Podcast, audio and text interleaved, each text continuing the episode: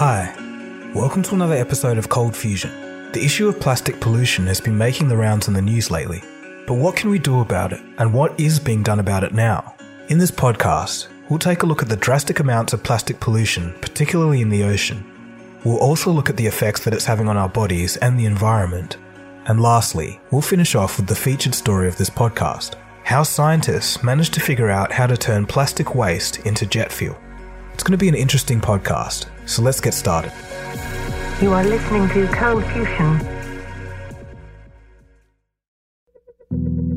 The plastic straws to tiny micro beads and everything from soap to makeup, the earth is swamped in plastic and will remain so for generations to come. So, how much plastic is there? Well, there's been around 6.3 billion tonnes of plastic produced worldwide since the 1950s. You can see the clear uptrend in plastic production. But interestingly, the effect of the 2008 financial crisis can also be seen. Of this, an estimated 8 million tonnes of plastic wind up in the oceans every year, and it's pervasive. The World Economic Forum predicts that by 2050, if things continue at the current rate, the oceans will hold more plastic waste than fish, at the bottom of the 11 kilometre deep Mariana Trench, the deepest part of the explored ocean, plastic waste has been found three times. One of the most pertinent examples of plastic waste in the ocean is the Great Pacific Garbage Patch. It's a collection of plastic and floating trash, which mainly comes from countries in Asia. There's an estimated 1.8 trillion pieces of plastic here. There's also a North Atlantic garbage patch, which is also growing. All of this isn't to mention the effect that it's having on wildlife. Already, this isn't great, but it gets worse. A recent study found that we're eating our own plastic waste. In fact, every week we eat enough plastic to make a credit card. Annually, we eat about 250 grams. This study was carried out by the University of Newcastle, and they state that the most common source of plastic consumption is drinking water. This includes tap water or bottled water. Fish, unsurprisingly, was another source, but interestingly, the other two biggest culprits were salt and beer. A lot is unknown about plastic consumption and its effects in humans, but a certain chemical found in some plastics, called BPA, has been shown to reduce sperm count.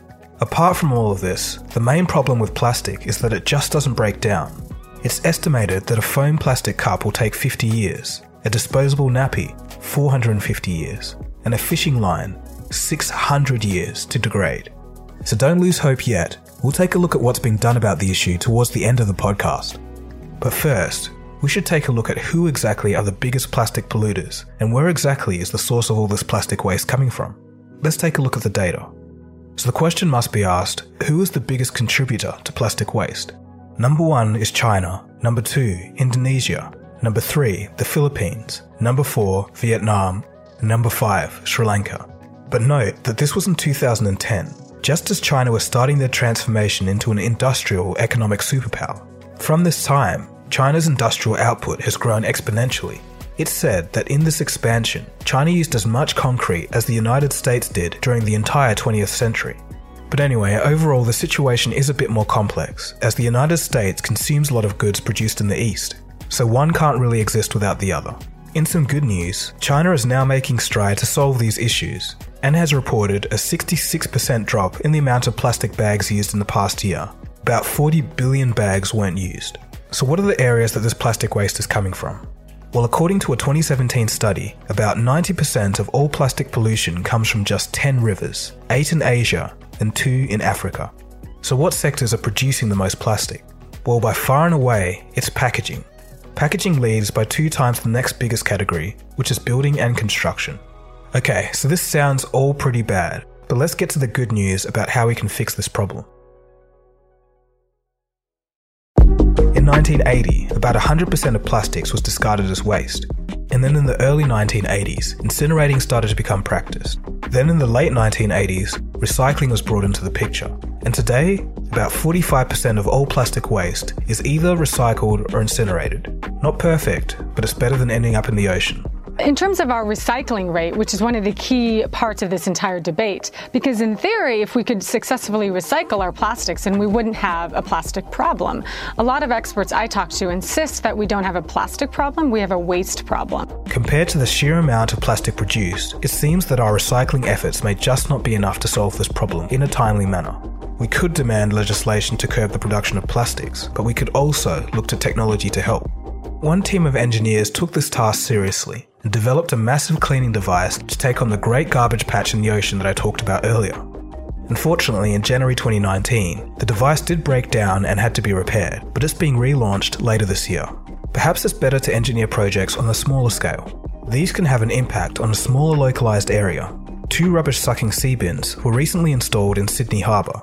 The devices suck in water, trapping rubbish in a mesh bag, and recirculate the water back into the environment. There are 450 sea bins in 26 countries around the world, collecting around 4 kilograms a day or 1.4 tons a year.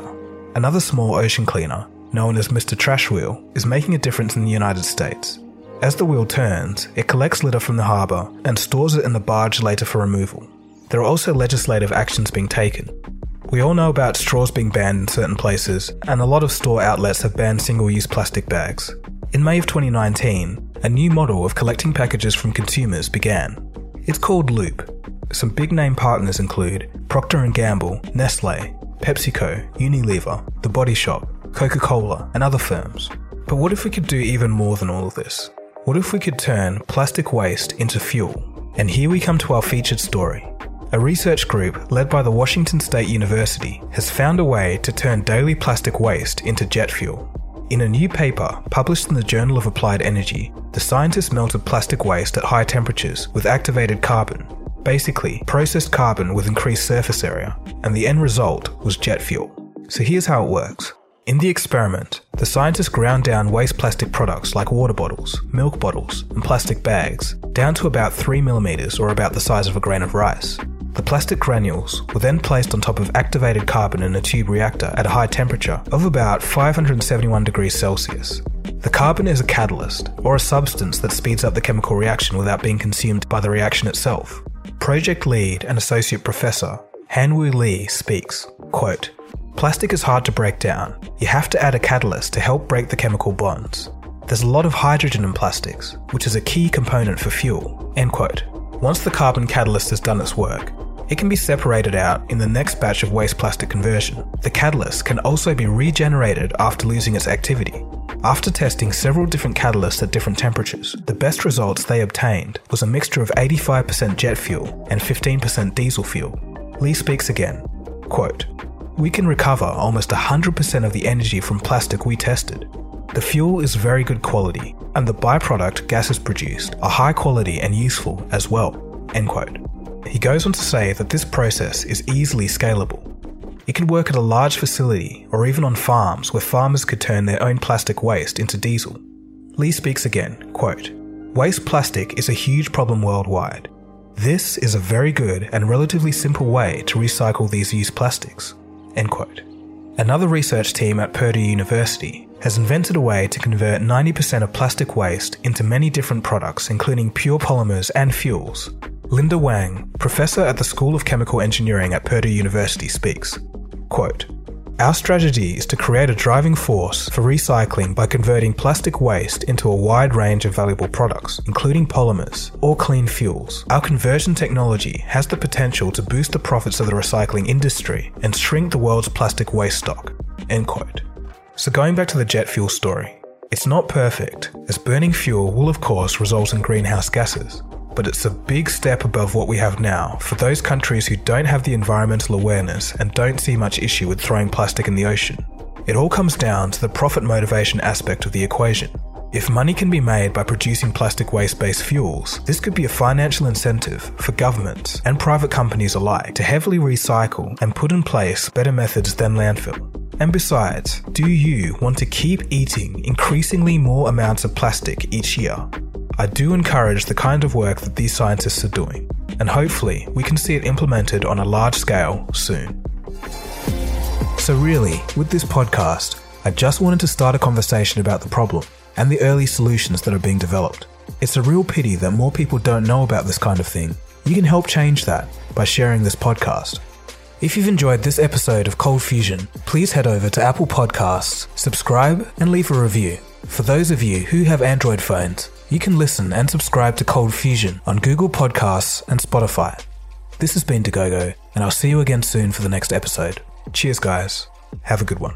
Cold Fusion. It's new thinking.